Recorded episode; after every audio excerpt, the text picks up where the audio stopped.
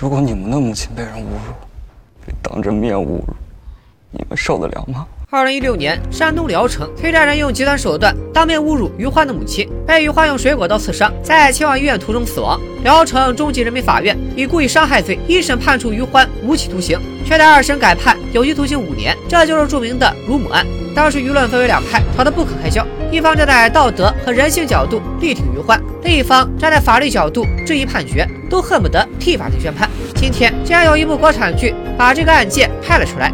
大家好，我是戴眼镜拿着话筒的拉萨偏偏。今年六月，我们迎来了良心好剧《警察荣誉》，被各种纠纷拉满了血压，因为剧中人物的成长而欣喜。最近，我又发现了一部新剧，给我的观感近乎于法官版的《警察荣誉》，那就是由靳东、程毅主演的普法剧《底线》，又名方婶和他的冤种徒弟。事先声明，本视频绝无掐饭，如果掐了，就把我扔去立案庭，让金总老师亲自审我。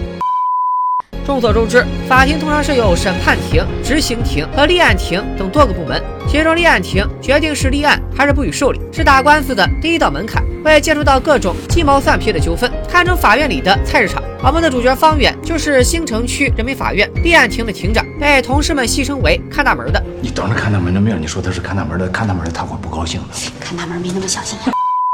闲言少叙，进入正题。本剧的第一个案件——直播猝死案。带货主播悠悠在直播时猝死，父母要求 MCN 公司赔偿一百万元，但 MCN 机构和主播们签订的都是经纪合同，而不是劳务合同。主播不算公司员工，即便死在岗位上，从法律角度看，公司都不必给予工伤赔偿。即便开庭了，家属也可能一分钱都拿不到。案件的关键点在于悠悠和公司是否存在劳动关系。公司是否需要对他的死负责？根据被告 MCN 公司提交的证据，悠悠的猝死另有隐情。她是家中长女，最近弟弟打算结婚，父母就逼迫悠悠当伏地魔，在短时间内凑齐二十万。悠悠难以承受这般压力，向其他主播们凑了五十粒安眠药自杀。尽管最后不了了之，但此后他为了筹钱，加班的次数越来越多，时长也越来越长。这么看来，悠悠似乎是被父母逼死的。如今女儿尸骨未寒，而他的父母却只想着赔偿金，甚至闹到了法院。人是在单位死的，跟我有什么关系？跟我们有什么关系？我们现在就是一点，问单位要钱，要到钱，要到钱，女儿才不会白死，你知道吗？方远接到这块烫手山芋，最高人民法院的干部，本剧女主叶欣跟着最高法立案庭庭长一起来开会，正巧他研究的课题和直播行业有关，就加入了进来。方远做事秉承十四字原则：按节事了重调节，悉速罢访促和谐，便和徒弟周以安联手做起了 MCN 老板的思想工作。要是开庭，他大概率能赢，不需要赔偿，但名声肯定受影响。像魔眼查之类的 APP 上会显示该公司有诉讼风险，不利于公司的未来发展，还会字字诛心。而且麦总。这一类 APP，除非买会员，否则只能看到风险提示，看不到具体的审判结果。在放眼师徒的努力劝说下，老板终于同意赔偿悠悠父母二十万，但要求他们写一封道歉信，这能在悠悠微博首页忏悔对女儿的压榨。大家可别天真的认为 M 先的老板是他代善人，为了息事宁人，他原本就准备拿出二十万赔偿，可突然发现，自从悠悠死后，前来吊唁他的网友络绎不绝。直播间数据直线飙升，于是老板当场翻脸，拒绝赔偿，一边买水军谴责悠悠父母道德绑架，维持这场闹剧的热度，一边蹭流量继续卖货，大吃人血馒头。今天为了回馈大家对悠悠的关注，我们决定全场商品。一律半价。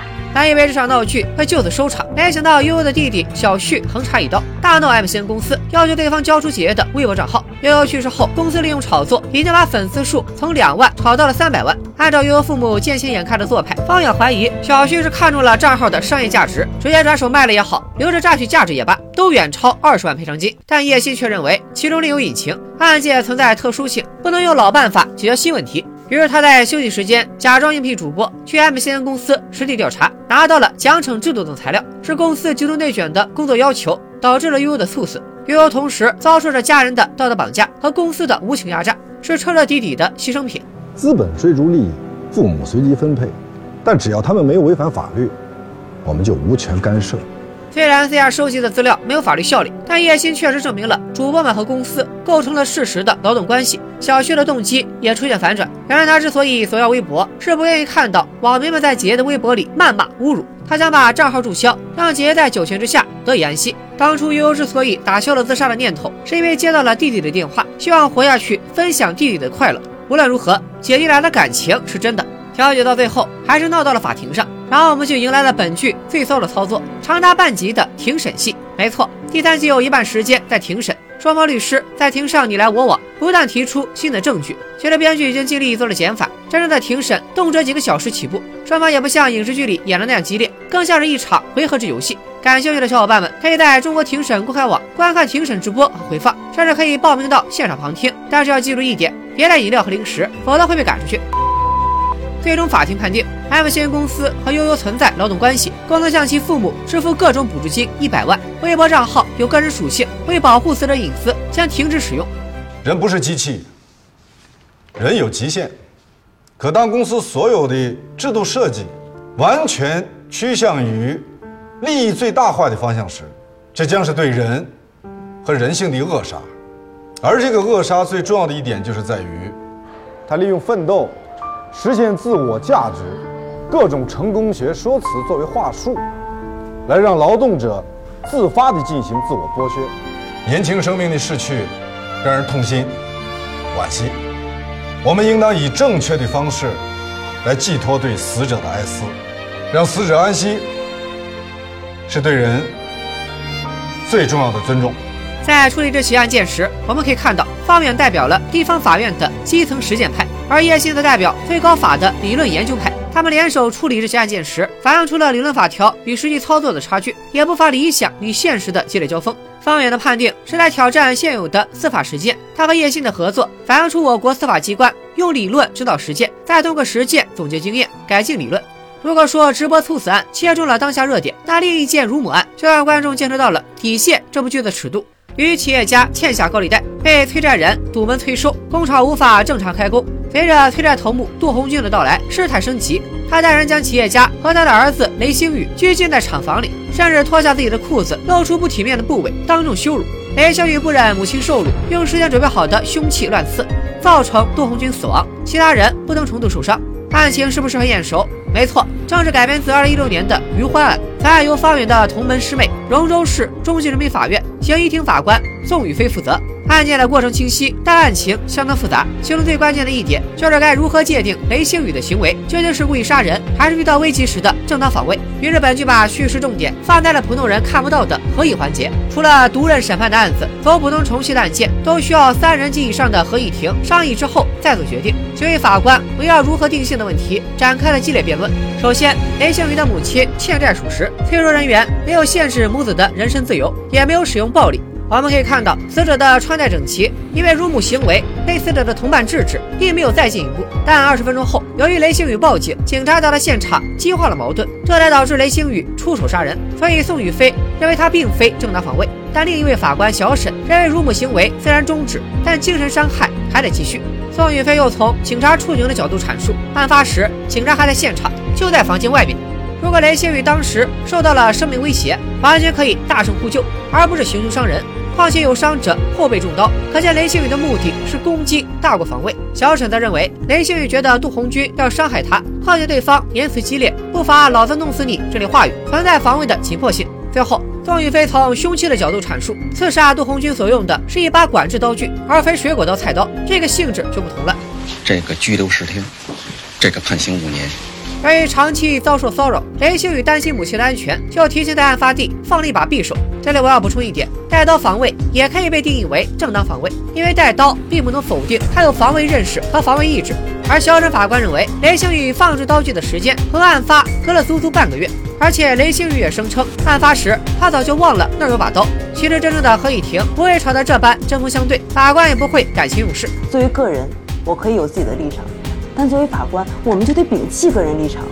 宋宇飞和小沈两位法官所代表的，其实是当年余欢案曝光以后，社会舆论的两派主要观点。最终合议庭达成一致意见，一审判决雷星宇故意伤害罪，判处无期徒刑。这也是当年余欢案最饱受争议之处。